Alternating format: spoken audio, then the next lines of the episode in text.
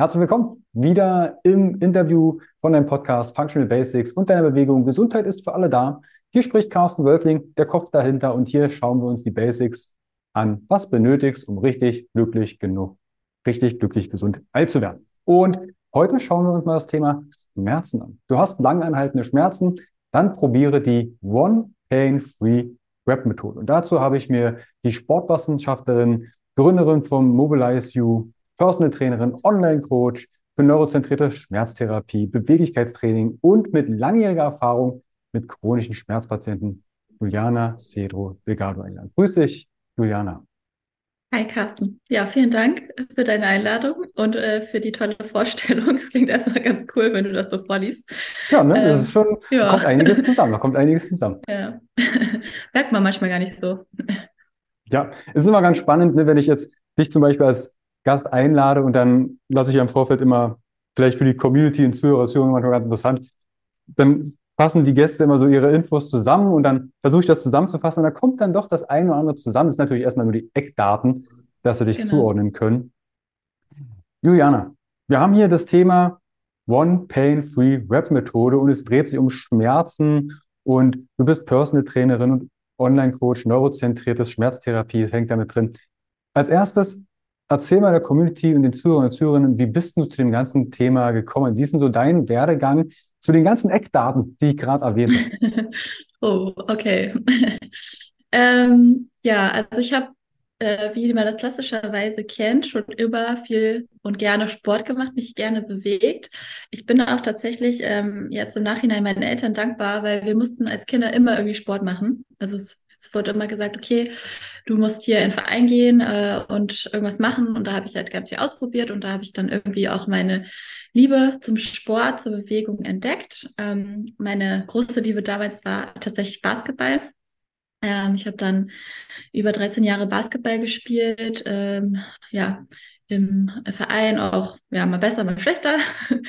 ähm, aber es hat mir immer sehr viel Freude gemacht. Und dann habe ich äh, überlegt, na, irgendwann ist man dann ja so weit, äh, Abitur, da geht es schon so langsam, okay, was mache ich danach?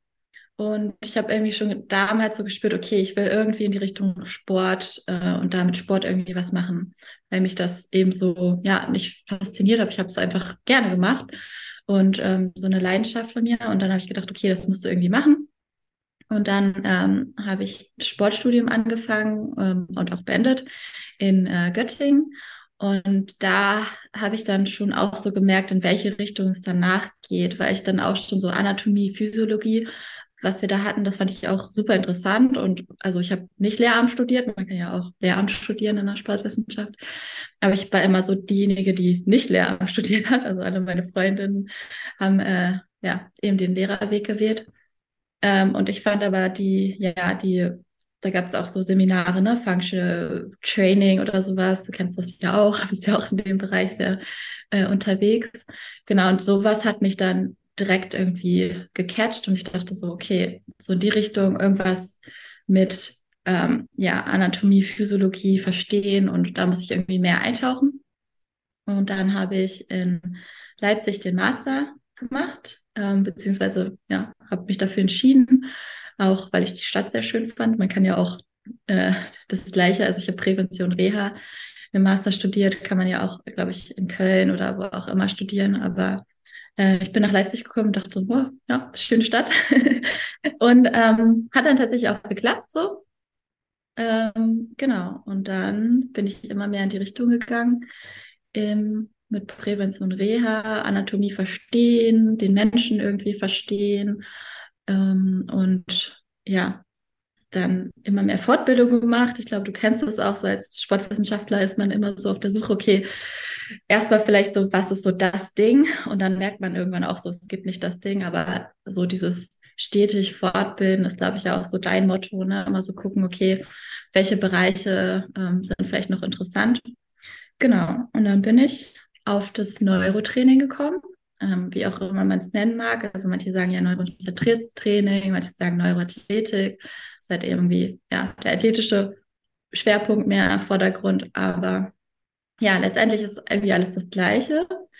Und das hat mich dann so fasziniert, dass ich dabei geblieben bin und gedacht habe, wow, warum erzählt mir das niemand im Studium oder sonst irgendwo, dass ich einfach ähm, am Gehirn ansetzen kann, um Sachen zu verändern und ähm, habe dann neben dem Studium auch immer schon gearbeitet in verschiedenen ähm, ja, Bereichen des Sports, also Reha-Studios oder ähm, ich habe auch im Rückentherapiezentrum gearbeitet und habe dann immer schon so nebenbei die Sachen, die ich gelernt habe, halt angewandt und geguckt, okay, krass, das hat ja so einen Effekt und die Menschen waren dann auch immer so, okay, was hast du jetzt mit mir gemacht?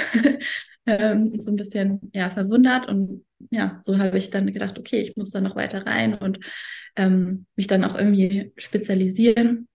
Vor allem, weil natürlich das Klientel, du kennst es wahrscheinlich so in dem Reha-Bereich oder ja, so Therapiebereich ist natürlich Schmerz. Ja, das ist ja da ein großes Thema. Und ähm, dann einfach zu gucken, okay, was kann ich wirklich auch machen, ähm, dass die Menschen irgendwie profitieren und weniger Schmerz haben oder vielleicht auch keinen Schmerz mehr haben. Genau.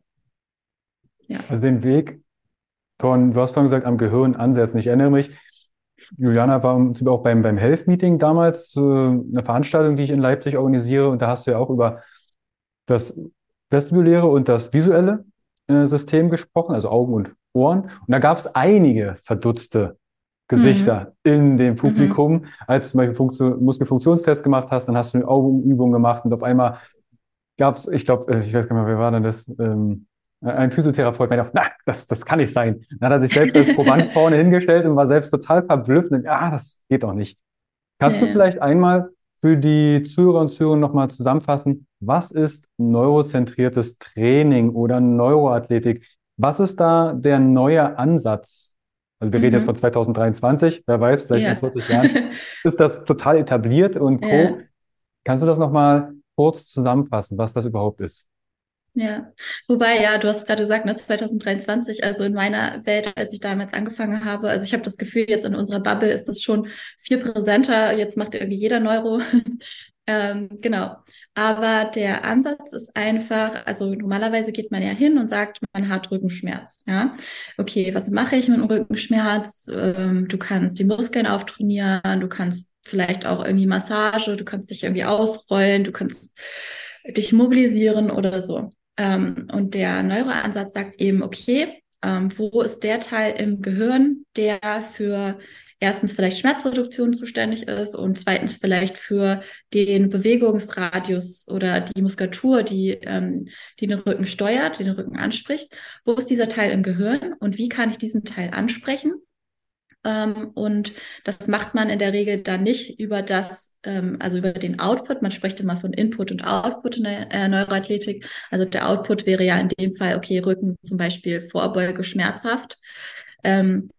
Und das macht man dann nicht, indem man einem Output an dem Rücken direkt ansetzt, sondern sagt, okay, wie kann ich den Input, die Informationen, die reinkommen, verändern, so dass sich mein Output verändert. Das ist eigentlich der grundlegende Unterschied. Also die anderen Trainingssysteme, nenne ich jetzt mal, ähm, setzen ja in der Regel, wie gesagt, dann am Rücken direkt an. Aber in der Neuroathletik wird man sagen, okay, wie kann ich den Teil im Gehirn ansteuern? Zum Beispiel wäre das auch über eine Augenübung möglich, um dann zu sagen, okay, das verändert jetzt diesen Output.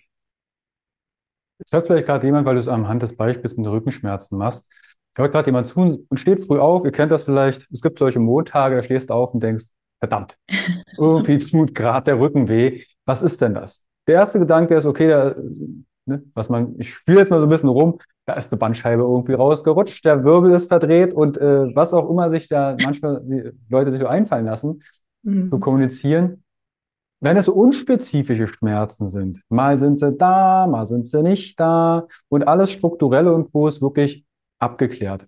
MRT, Tupi Putti, sieht alles schön aus und alles ist da, wo es hingehört. Was sind dann die ersten Ansätze, weil du sagst, okay, dann kann ich ja den Input auch verändern. Genau. Ähm, noch wichtig vielleicht dazu zu sagen ist, dass es immer auch um Sicherheit für das Gehirn geht. Das ist eigentlich auch so das Essentielle und das habe ich auch immer noch so im Hinterkopf und zu sagen, okay, wie kann ich, weil das die oberste Priorität vom Gehirn ist nicht, dass wir glücklich sind, dass wir uns super toll bewegen können, sondern die oberste Priorität vom Gehirn ist immer Sicherheit. Sicherheit für jeden individuell. Wir haben ja auch schon oft über den Stress einmal ähm, gesprochen. Ich glaube, das kennen vielleicht auch die einen oder anderen, die zuhören. Ähm, genau, also sehr individuelle Geschichte, was Sicherheit für mich bedeutet. Und in dem Sinne würde ich zum Beispiel auch immer erst gucken, okay, was kann ich jetzt machen, um meinem Gehirn mehr Sicherheit zu geben? Und äh, Sicherheit ähm, kriegen wir über Information, also indem wir mit der Umwelt interagieren. Und wie interagieren wir mit der Umwelt? Ist in der Regel über Bewegung. Also wäre das erste zum Beispiel, wenn ich sage, okay, ich habe unspezifische Rückenschmerzen, okay, kann ich vielleicht in ähm, leichten Bewegungsausmaß erstmal meinen Rücken so ein bisschen mobilisieren. Kennt man auch, das machen äh, Menschen auch schon ganz automatisch manchmal, wenn sie sagen, oh, mein, mein Rücken tut mir irgendwie weh, liegen im Bett und rollen sich dann vielleicht schon so ein bisschen rum. Also das höre ich auch ganz oft, dass die sagen, ja, wenn ich mich mobilisiere morgens, dann ist es irgendwie besser. Genau, also ne, das ist das erste propriozeptive System, Input ähm, reingeben. Und in der Neuroathletik würde man dann noch weitergehen und sagen, okay, die anderen Systeme, ne? also was ich, äh, du auch schon angesprochen hast, was ich in meinem Vortrag angesprochen habe, das visuelle System, das vestibuläre System und zu sagen, hier, ich gebe dir mal Informationen, so auch so ein bisschen, ich stelle mir das so vor wie ähm, Aufwachen dieser Systeme, ja, so ein bisschen morgens dieses Schlafen noch, okay, einmal aktivieren, einmal, einmal, ähm, dass die wach werden könnte man zum Beispiel gut die Augenliegestütze, das ist eigentlich der Klassiker, ähm, weil es einfach so eine ähm, schöne Übung ist, um erstens beide Gehirnhälften zu verbinden ähm, und zweitens dann den Hirnnerv anzusprechen, der eben auch für Muskeltonus, Regulation dann äh, zuständig ist auf der Rückseite oder beziehungsweise für die Vorbeuge. Ähm, genau. Also das waren so die ersten Schritte, dass ich gucke, okay, was kann ich machen, um meinem Gehirn, meinem Körper mehr Sicherheit zu geben. Ähm, genau, ja. Mhm. Jetzt hast du gerade auch das visuelle System, ähm, Augen, Rückenschmerz. Das ist, klingt für den einen oder manchmal ein bisschen spooky. Kannst du vielleicht an der Stelle nochmal den Stresseimer erklären? Weil es kann sein, dass jemand noch nicht die letzten 350 Folgen im Podcast gehört hat, wo das mal zum Tragen kam oder wo das schon mal erwähnt war. Mhm. Kannst du das einmal erklären? Weil dann kriegen die anderen noch so ein Vorstellungsvermögen. Ach, könnte das vielleicht die Ursache mhm. für meinen Rückenschmerz sein, als Beispiel? Genau. Ähm, ja, also der Stresseimer, den haben wir alle in uns. Ähm, die einen haben halt eben mehr in dem Eimer, die anderen weniger. Äh, und in Stresseimer kommt eigentlich alles rein, was wir also auch von früher mal gesammelt haben. Ne? Alte Verletzungen, ähm, wie ernähren wir uns, ähm, Beziehungen, Stress auf der Arbeit, alles das sammeln wir in unserem Eimer. Und wenn wir eben auch nicht hinterher sind, ähm, das, den Stress zu reduzieren, das ist ja auch dein Thema wieder so ein bisschen, ne? also den Stress nicht runterzunehmen, dann äh, läuft er irgendwann über. Und ganz essentiell auch, dass sozusagen dann kein Schmerz entsteht, ähm, ist, ist halt auch die Funktionsweise der drei bewegungssteuernden Systeme, also visuelles System, vestibuläres System und propriozeptives System. Ähm, und wenn unser Stress einmal sehr gefüllt ist ähm, und wir sagen mal, okay, die Augen funktionieren nicht so gut oder haben nicht genug Informationen, dann kommt es eben leicht dazu, dass der Stress einmal überläuft und der erste Schritt ist eigentlich immer Leistungsminderung, beziehungsweise wenn das sehr, ähm, ja, sehr voll ist oder sehr, sehr viel doch dann für den Körper, dann kann es auch direkt zu Schmerz kommen. Ähm, genau, das ist eigentlich so das Prinzip und das ist auch so dieses Thema Sicherheit. Ne? Denn das Gehirn sagt, okay, ähm, meine Bewegungssysteme funktionieren nicht irgendwie, mein Rücken ist nicht so beweglich und jetzt habe ich hier noch den Stresseimer, der so voll ist dann schicke ich dir mal das Aktionssignal, den Schmerz, dass du endlich mal was veränderst an der Situation. Weil Schmerz ist eigentlich nichts anderes als unser stärkstes Aktionssignal, das uns endlich mal dazu bringt, äh, ja, was zu verändern. Mhm. Dieses. Aktionspotenzial, was dann freigesetzt wird, viele lernen ja aus, oder wenn die Kacke am Dampfen ist, ne, dann suchen sich einen Therapeuten, gehen zum Physio, gehen zum Arzt und Co. Und der soll dann das Verhalten bestenfalls nicht verändern, sondern die Wunderpille draufpacken oder es wegmassieren mhm. und Co. Das Thema ähm, Stresseimer, welche Varianten bieten sich denn an? Jetzt hat ja jemand gesagt, wenn man da Beziehung, vielleicht irgendeine Geschichte, die ich mir erzähle, Ängste, Ernährung und, und, und. Was kann ich denn mit dem Eimer am Ende machen? Weil einfach ausschütten wird für den einen vielleicht jetzt gerade herausfordernd. Mhm. Ja, genau. Also mein Part, wo ich natürlich ansetze, weil die anderen Themen, ne, also mentale Geschichten, psychische Erkrankungen, also ne, man, ich würde immer als erstes auch gucken, gerade wenn man Schmerzen hat, die lange anhalten, ähm, so ein bisschen herauszufinden, was ist denn der größte Anteil in meinem Eimer?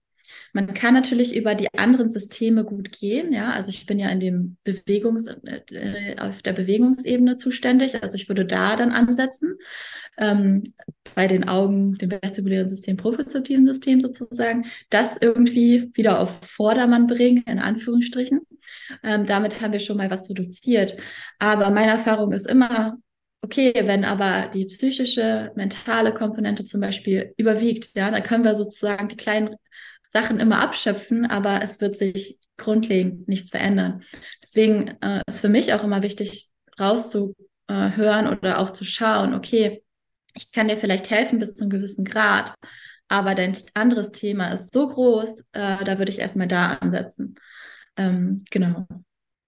Gerade das Interdisziplinäre, weil du sagst, okay, das, vielleicht hört auch jemand Physiotherapie oder gerade jemand aus dem Bereich zu, ihr kennt das, der Vorhang geht zu, die Person will vielleicht hat ein Wehwehchen an der Schulter und fängt an zu reden. Zu Hause und auf Arbeit und äh, das ist Kacke und so Nörgelritis. Und du überlegst, äh, wo setzt denn jetzt an? Eigentlich braucht die Person vielleicht eine Verhaltenstherapie oder eine, Ernährungsberatung, Stressresilienz, mal eine Entspannungsübung. Das macht für den einen oder anderen vielleicht gerade in dem Thema Schmerz, wie ich es heute wahrnehme, etwas schwierig, weil früher war es einfach, ne, da wo es weh tut, ist irgendwas ja. kaputt. Jetzt wird das halt etwas komplexer. Und du hast ja vorhin auch äh, die One-Pain-Free-Rap-Methode, oder ich habe die ja schon erwähnt, weil es in der Headline mit drin steht. Wie wäre jetzt der Schritt? Ich, ich würde gern so, so, wie so einen Schritteplan, wenn das, wenn das mhm. überhaupt geht. Einfach runtergebrochen. Natürlich ist immer individuell. Aber vielleicht, dass jemand zuhört und sagt, ah ja, das mache ich jetzt, um meinen Stress oder meinen Schmerz schon mal zu reduzieren.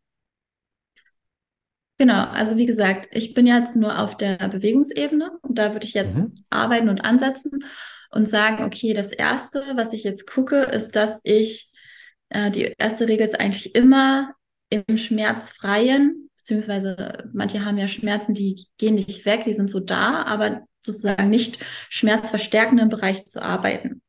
Das heißt, wenn ich Bewegung mache, wenn ich mich mobilisiere, dann nicht äh, nach dem Motto viel, viel hilft viel, also ich gehe da nochmal extra rein und ich setze nochmal Gewicht drauf oder so, sondern wirklich zu gucken, okay, wo ist mein schmerzfreier Bereich, wo kann ich mich gut bewegen, weil das spielt natürlich auch wieder rein in dieses Thema Sicherheit. Ähm, wenn ich merke, wenn wir das Thema Rückenschmerz jetzt haben als Beispiel und ich sage, ja wirklich, aber bei der Flexion, also bei der Vorbeuge, kommt mein Rückenschmerz irgendwann. Dann würde ich sagen, okay, mobilisiere jetzt erstmal, ja, dein, dein Rücken, aber nur in diesem Bereich schmerzfrei, schmerzarm. Und dann trainiere deine Rückenmuskulatur auch hier. Ja, also für manche ist das dann wirklich nur so ein kleiner, kleiner Winkel. Also wenn wir zum Beispiel Kreuzheben oder sowas anschauen, so eine kleine Vorbeuge und dann da erstmal zu gucken, dass man da Bewegung, dass man da Informationen reinbekommt, dass man da Kräftigung reinbekommt und sagt, okay, so langsam kommt es hier oben an. Ah, okay, ich brauche ja mein Aktionssignal Schmerz gar nicht, weil das Gehirn lernt mit der Zeit, diese Bewegungen sind nicht gefährlich, diese Ge Bewegungen bedeuten keine Gefahr.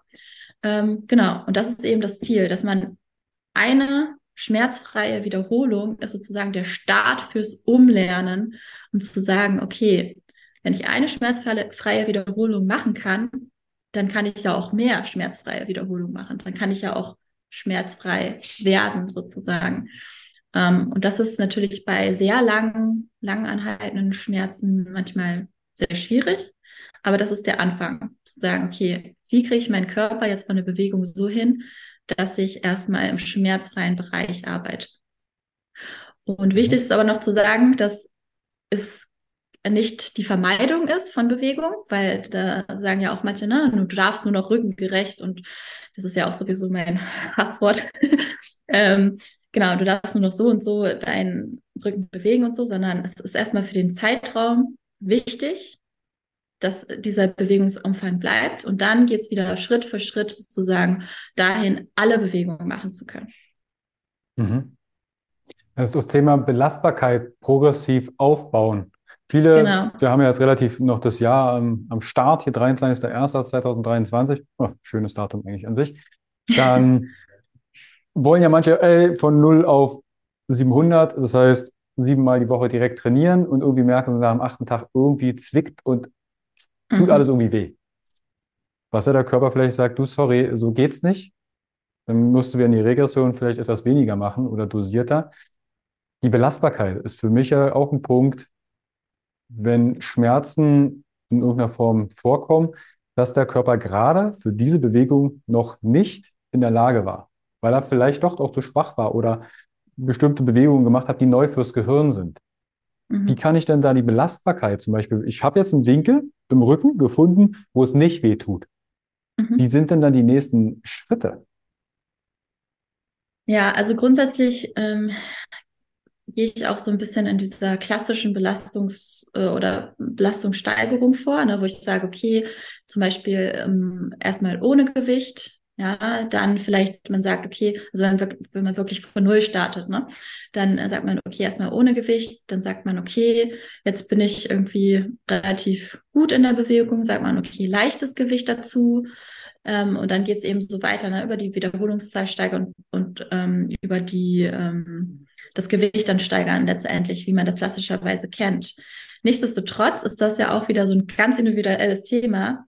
Und da ähm, halte ich eigentlich immer Rücksprache mit den Menschen, die ich dann so betreue, weil ich habe auch erlebt, ne, dann habe ich das, den Plan zum Beispiel für die Person ähm, so aufgestellt und dann hat sich herausgestellt, das war jetzt schon zu viel, ähm, weil ich es irgendwie anders eingeschätzt habe vielleicht. Und dann ist wichtig natürlich die ganze Zeit zu kommunizieren und zu sagen, ja, ich habe jetzt hier irgendwie, ich merke jetzt mehr ähm, Schmerz oder mehr Muskelkater.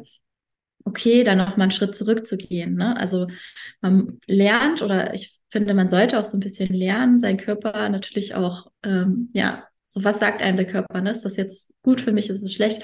Die meisten Menschen, das ist ja, glaube ich, auch wieder so dein Thema, haben so das, den Bezug zu dem eigenen Körper so verloren und wissen gar nicht so, okay, war das jetzt gut oder war das jetzt schlecht? Und da natürlich auch so ein bisschen wieder die Achtsamkeit zu bekommen und so ein bisschen in den Körper reinzuspüren, okay, ist das jetzt Muskelkater oder ist das jetzt Schmerz? Das ist auch ein ganz großes Thema, was ich häufig ähm, bei Patienten und Patientinnen habe, die sagen, ah, ich habe jetzt wieder Schmerzen. Und dann ist meine Frage, okay, Schmerzen oder Muskelkater? ähm, genau, aber letztendlich, wie gesagt, ähm, einfach klassischerweise diese progressive Steigung, Steigerung, ähm, aber natürlich wieder individuell schauen, okay, war das vielleicht zu viel? Habe ich vielleicht ne, zu starken Muskelkater? Habe ich wieder ein bisschen mehr Schmerz? Und dann muss man natürlich wieder ähm, runterfahren. Mhm. Ja. Du hast gerade chronische Schmerzen erwähnt. Ich habe ja viele Jahre in der Sporttherapie, also ich bin ja da nicht mehr beruflich tätig, aber da hatten wir auch chronische Schmerzpatienten oder Akutschmerzpatienten nach OPs, belastbar werden und Co. Ab wann spricht man denn von einem chronischen Schmerz und wie lange benötige ich das Training? Weil viele denken auch, hey, ich gehe zweimal zur Woche zum Reha-Sport oder zum Training und es ist weg und sind dann enttäuscht, weil es noch nicht so nachhaltig ist. Wie ist denn also deine Kommunikation mit den chronischen Schmerzpatienten? Ja, ähm, also es gibt verschiedene Definitionen, glaube ich, von chronischer Schmerz, aber ich glaube, so ab einem halben Jahr ist so, dass man sagt, okay, jetzt ist der Schmerz chronisch. Ähm, wobei auch das wieder, finde ich, so ein bisschen individuell sein kann, ja. Ähm, je nachdem, ob das so ein, also dauerhafter Schmerz ist, der durch, ja, der sich, der so bleibt oder vielleicht auch durch verschiedene Auslöser sich nochmal verändert, kann ja auch sein, dass nochmal akute Sachen so wie äh, dazukommen. Ähm, aber so generell würde ich sagen, ab einem halben Jahr Schmerz im bestimmten Bereich oder es kann ja auch der ganze Körper sein. Das habe ich auch oft erlebt. Ähm, genau. Und die Kommunikation ist manchmal gar nicht so einfach, weil natürlich die Menschen das nicht so hören möchten, dass das Arbeit ist erstmal und dass Schmerzen, die ich 20, 30, 15, 10 Jahre, vielleicht auch zwei Jahre habe, nicht in zwei Wochen oder auch drei Monaten Training weggehen. Das ist ja eigentlich so das, was man sich wünscht. Ähm, grundsätzlich bin ich sowieso ein Fan davon, ein lebenslanges, lebenslanges Training zu haben, lebenslange Bewegungsroutine, ähm, weil eigentlich nur das meiner Meinung nach einen schmerzfrei hält auf Dauer. Es ist ja auch so wie mit der Ernährung. Ja, man kann jetzt nicht nur sagen, ich esse zwei Wochen irgendwie gesund, in Anführungsstrichen, und den Rest meines Lebens, äh, ja, dann eben ungesund, Anführungsstrichen. Mhm.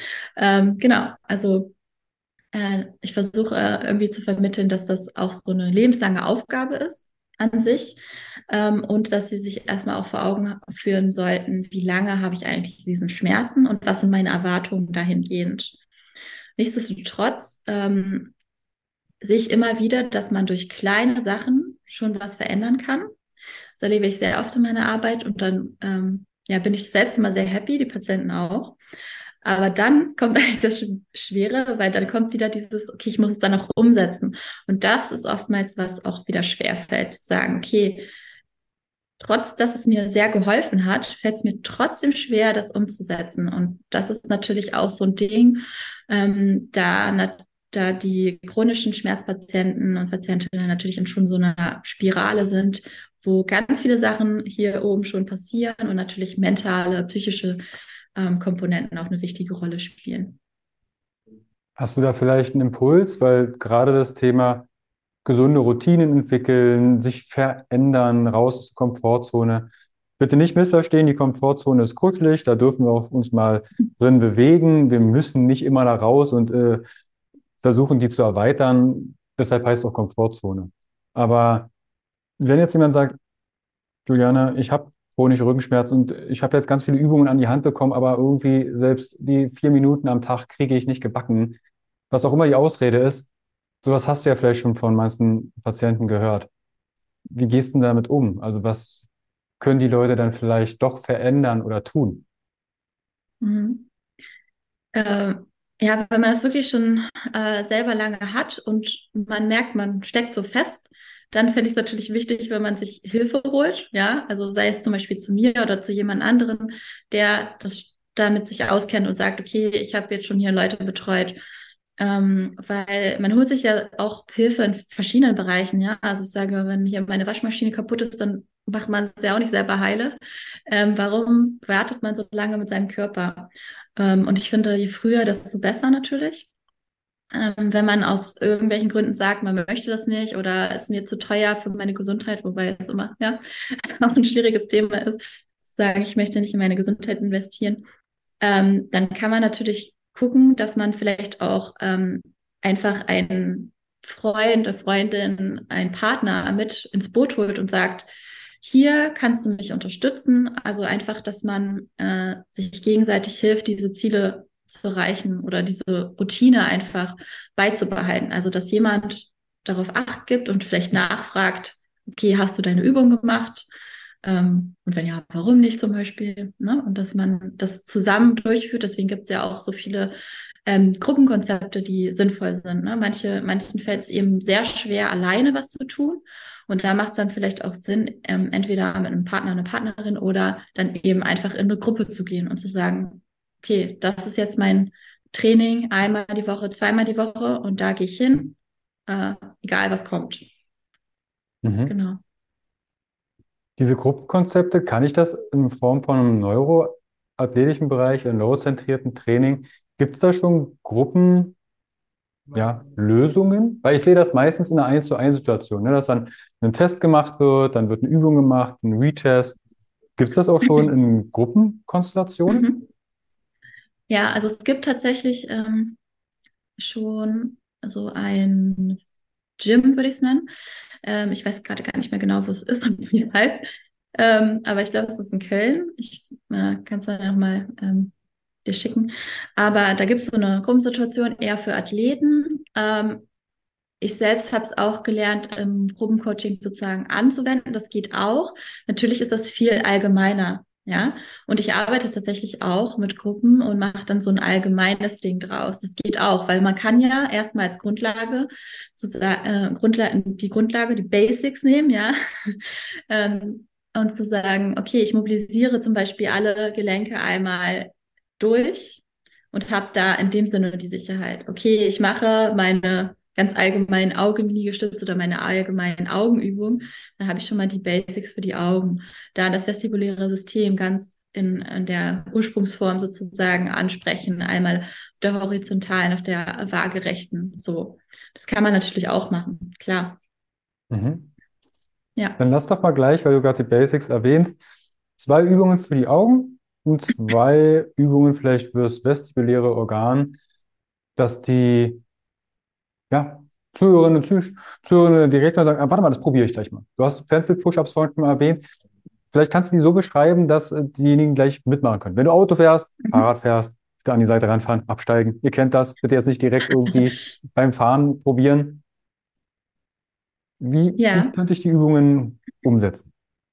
Genau, also die Augenliegestütze oder die Pencil Push-Ups ähm, nimmt man sich entweder einen Stift oder seinen Daumen, streckt den Daumen ähm, lang vor sich aus, also ähm, einfach den Arm ausstrecken und guckt ungefähr, dass die Daumenspitze so auf Höhe der Nasenwurzel ist.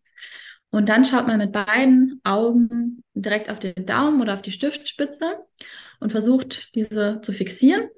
Und dann führt man den Daumen, den Stift so nah an die Augen wie möglich. Wichtig ist, dass man die Spitze wieder auch hier scharf sieht und ähm, keine Doppelbilder entstehen. So habe ich das jedenfalls gelernt. Manche sagen, das glaube ich ist egal. Also bis keine, also bis man den Stift immer noch scharf sieht. Dann führt man den Arm wieder zurück und wiederholt das Ganze. Führt den Arm weg, führt den Arm ran. Macht ungefähr so sechs bis acht Wiederholungen, acht bis zehn Wiederholungen, je nachdem.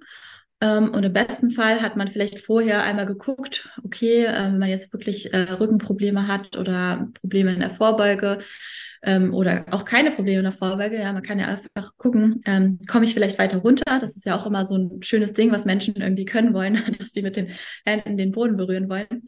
Ähm, genau, und dann schaut man einfach danach nochmal, okay, was hat sich für mich verändert? Mhm. Das, äh, genau, sind die Augen, die gestützt. Ähm, was ich ganz gerne für Nackenverspannungen ähm, mache, ist das isometrische Augenhalten zur Seite.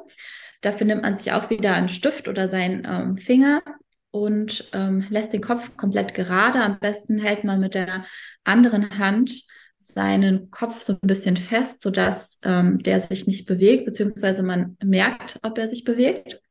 Dann führt man den Stift äh, zur Seite, so weit, wie ich mit beiden Augen, wichtig mit beiden Augen, diesen Stift, diese Stiftspitze noch sehen kann. Und halte dann meine Augen einfach nur für 15, 10, 15 Sekunden, je nachdem, ob ich da sehr empfindlich auch bin, ähm, auf dieser Stiftspitze, auf meiner Fingerspitze. Ähm, und dann löse ich das Ganze wieder auf, mache eine kurze Pause, guck mal, wenn ich, wenn mir sehr schwindig geworden ist, vielleicht ja, Achtung. Ähm, genau, und dann das Ganze nochmal, dann nochmal für 10, 15 Sekunden halten und vielleicht so drei, viermal auf einer Seite und dann das Ganze auch für, dich, für die andere Seite, je nachdem, auf welcher Seite ich vielleicht mehr Verspannung habe. Und dann einfach mal gucken, hat sich die Spannung im Nacken verändert. Genau. Mhm. Das sind meine zwei äh, Lieblingsaugenübungen. ähm, und dann für das vestibuläre System haben wir ganz klassisch die Nein-Nein-Übung und die Ja-Ja-Übung. Die Nein-Ein-Übung ist, wo wir beide Daumen ausstrecken. Ähm, Arme sind so, ich sag's mal so 45 Grad nach vorne ausgestreckt vom Körper. Die Daumen zeigen nach oben und wir schauen ähm, gleich auf beide Daumenspitzen, auf den Daumennagel wieder. Ähm, die Daumen sind, sollten ungefähr auf Höhe der Augen dann sein. Und dann drehen wir den Kopf relativ schnell von Daumennagel zu Daumennagel ähm, und wollen aber die ganze Zeit auch immer dann den Daumennagel gut sehen können.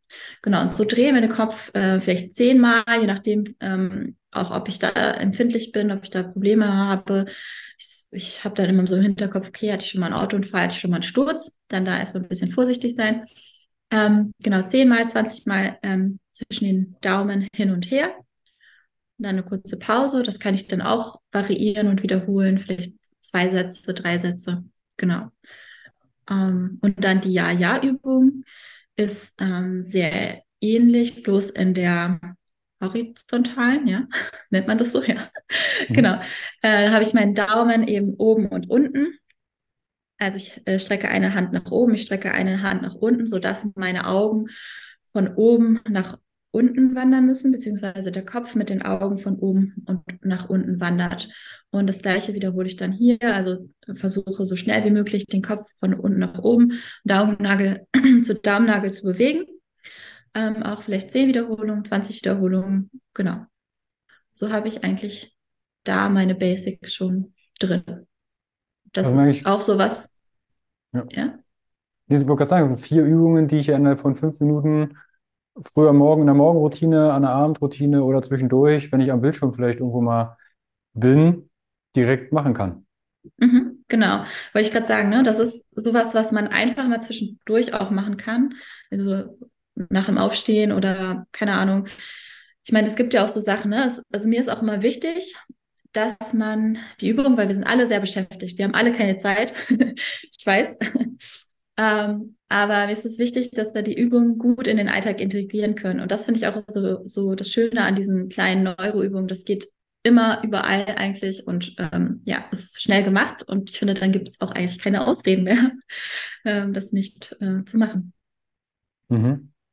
Also wir haben einmal zwei Übungen für die Augen, zwei Übungen für das Gleichgewichtsorgan. Jetzt wird der eine oder andere vielleicht sagen, warum Gleichgewichtsorgan?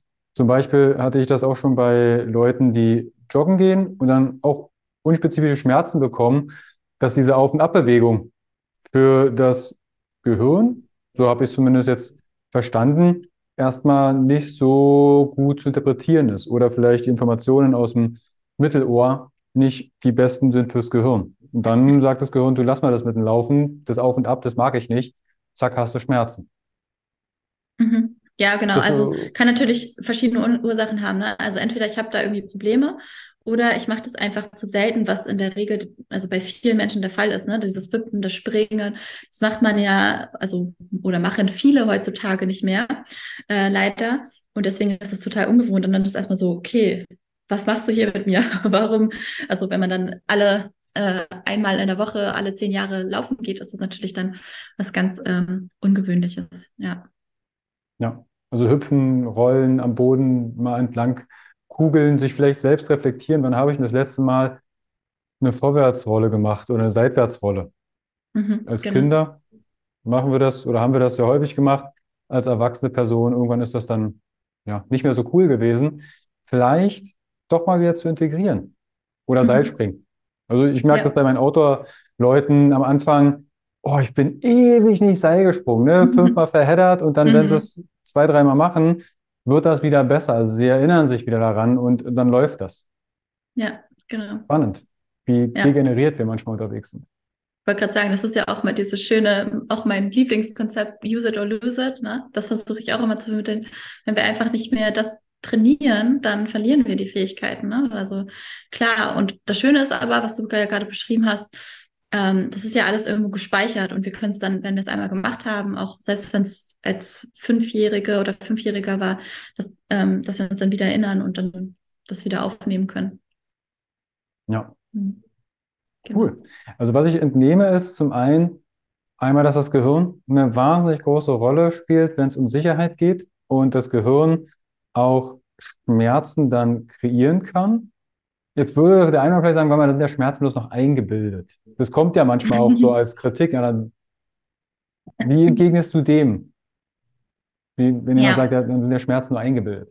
Ja, das ist leider ein sehr großes Thema, auch in meiner Welt, also generell in der Schmerztherapie, ähm, weil das auch von manchen Ärzten, von manchen Ärzten so kommuniziert wird, so nach dem Motto, sie bilden sich das nur ein. Aber ich sage immer, alles was wir machen, spüren, fühlen, entsteht im Gehirn. Also es ist egal, ob das jetzt eine konkrete Ursache hat, ja, also Nagel in der Hand oder ob das irgendwas ist, was einfach durch Emotionen entstanden ist oder was auch immer.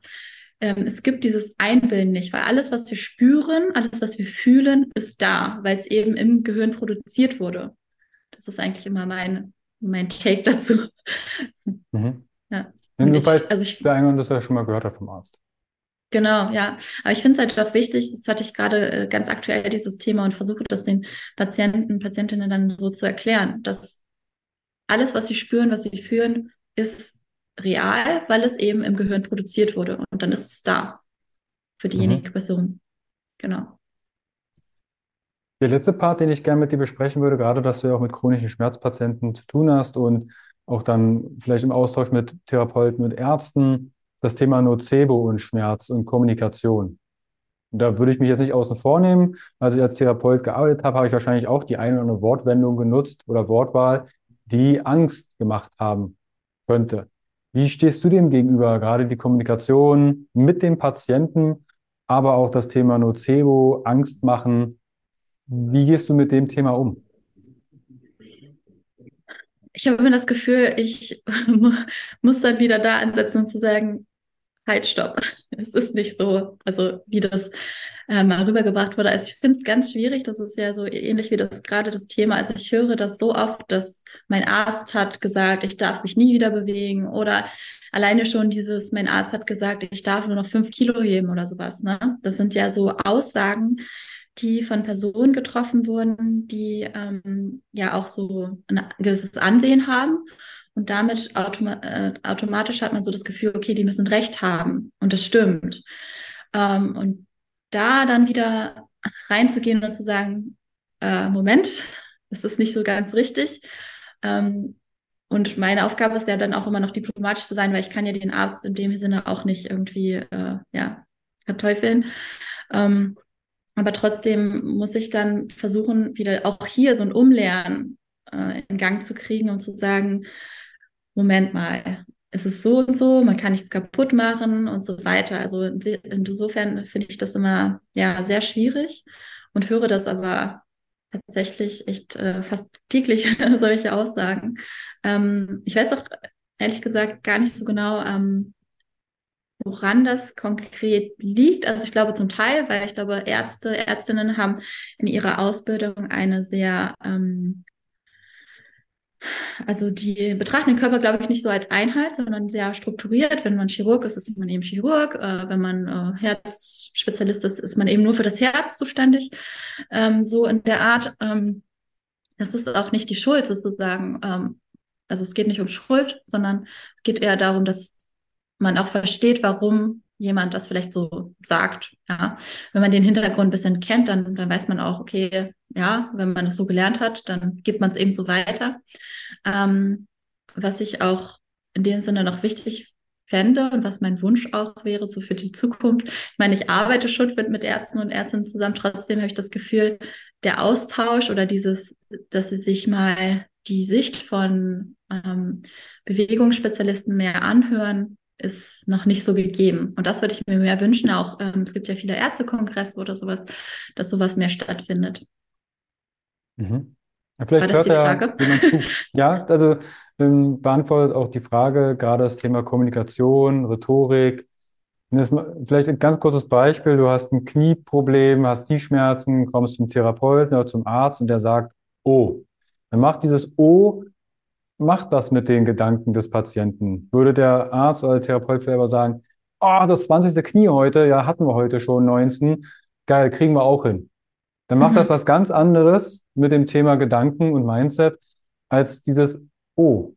Ja, Oder ich hatte letztens Fall. auch eine Klientin, die hat dann gemeint, sie hatte sich da so ein bisschen den Nacken verspannt und ist dann zum Chiropraktiker gegangen oder ich glaube ein Timer-Sir war es dann am Ende und der hat gesagt, oh, da ist was eingeklemmt und dann ist der Lymphfluss direkt unterbrochen und nie wieder diese Übung machen, wo du dann denkst, okay, also ich habe keine Röntgenbrille, aber dass da gleich mhm. was abgeklemmt ist und mhm. überhaupt nichts mehr fließt, das ist schon ziemlich harter Tobak und wo ich dann ja. meine, da werden ordentlich Glaubenssätze produziert, die mhm. nicht sein müssen.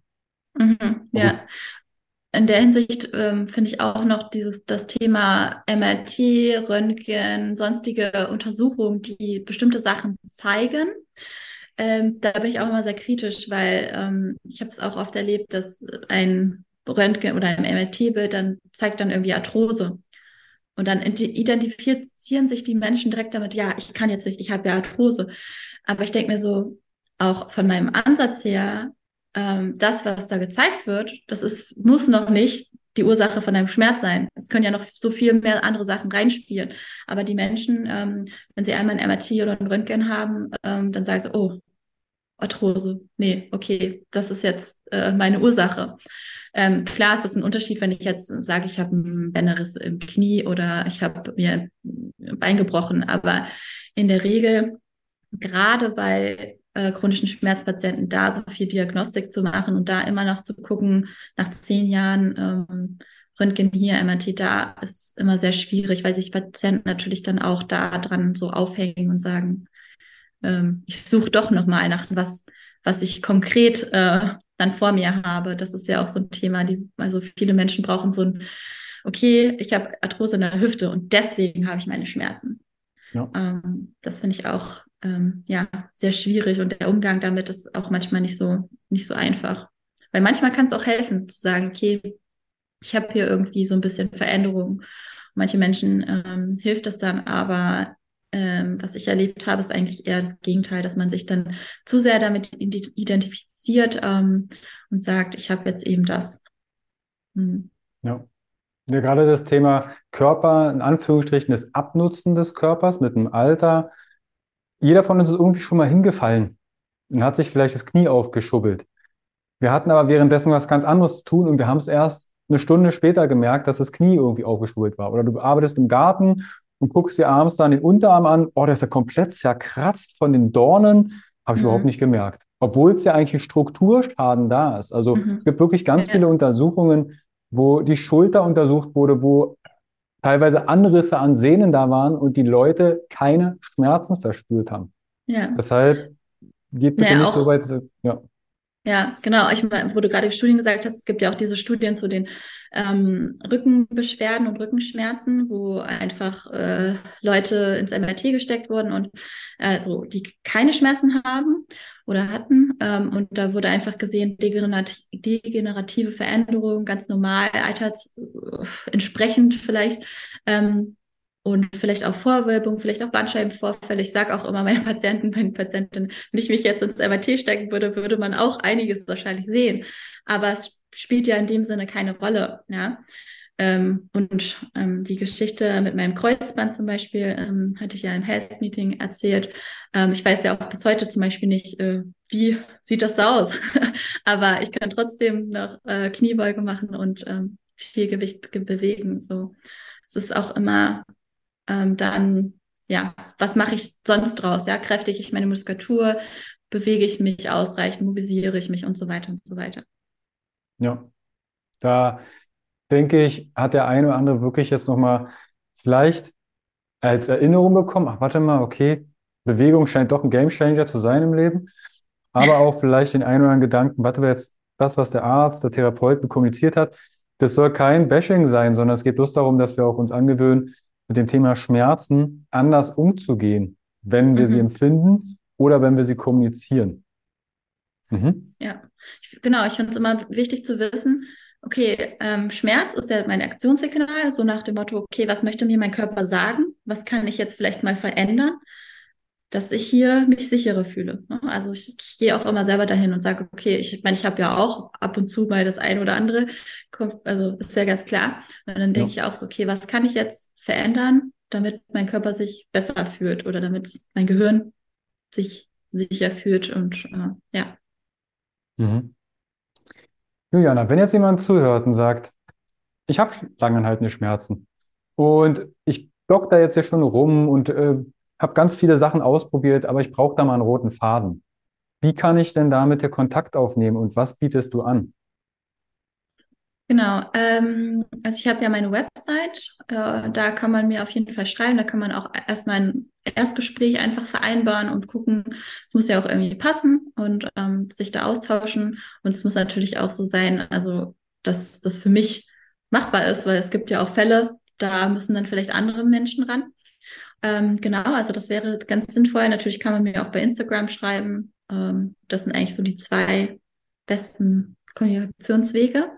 Mhm. Und ähm, in der Regel ähm, mache ich es jetzt im Komplett, weil ich habe die Erfahrung gemacht, dass das am meisten Sinn macht, dass man so wie so ein Programm durchläuft, das äh, sehr individuell gestaltet ist, mit vorher Anamnese, ähm, auch Menschen dann natürlich erreicht, weil das über eine Plattform geht, ähm, die nicht in Leipzig sind. Ähm, und ja, genau. Also, das verlinke ich euch natürlich alles in die Show Notes unten. Schaut da auch auf dem Instagram-Kanal vorbei, da habt ihr wertvolle auch viele Impulse direkt zu mitmachen. Ne, du bist ja auch sehr gut in, in Videos machen und erklären, dass die Leute direkt ins Machen kommen. Und mhm. ihr kennt das Spiel, abonnieren, kommentieren, euren Liebsten schicken. Wenn du sagst, hey, ich kenne da jemand, der hat auch zu Schmerzen, schick der Person direkt Juliana ihr Instagram-Profil oder vielleicht stell den Kontakt her, schick ihr den Podcast. Ihr habt ja auch einen Podcast. Genau, ja. Äh, genau, ich habe mit Marie, ähm, eine Kollegin, die Rolfin macht, äh, einen Podcast Brain and Body. Kannst du ja sonst vielleicht auch verlinken. Genau, packe ich alles mit in die ähm, Show Notes. Genau. Ich meine, es, man kann auch erstmal so gucken, ne? Also wie du schon gesagt hast, auf Instagram habe ich äh, Free Content, wo man sich verschiedene Sachen angucken kann. Ähm, auf, in dem Podcast sprechen wir über verschiedene Themen, auch in Bezug auf Schmerz. Und ähm, da wird auch nochmal vielleicht das ein oder andere ein bisschen genauer erklärt. Ja. Mhm. ja. Also hört da gerne rein, schaut euch das an, gerne abonnieren, wie gesagt, und auch in den Podcast Burn Body reinhören. Auch das gleiche Spiel, Spotify, iTunes, ihr könnt es bewerten. Von daher, da tut ihr dem Ganzen, weil es kostenfrei ist, wirklich einen Gefallen. Von daher, hört es euch an, schaut es an und dann gerne alles weitere. Juliana, ich danke dir für deine Expertise, auch für damals das Health Meeting, für das Event verlinke ich euch, beziehungsweise den Vortrag von dir. Auch die vier Übungen, die wir nochmal ausprobieren können. Vielen, vielen lieben Dank. Ich danke dir, Carsten. War sehr schön. Dann hören wir uns bald wieder. Gerne den Podcast teilen und wenn ihr mit Juliana Kontakt aufnehmt, bestellt die Grüße von Carsten, dann weißt du, hey, da war doch was mit dem Podcast, dann kannst du das nochmal besser zurückverfolgen.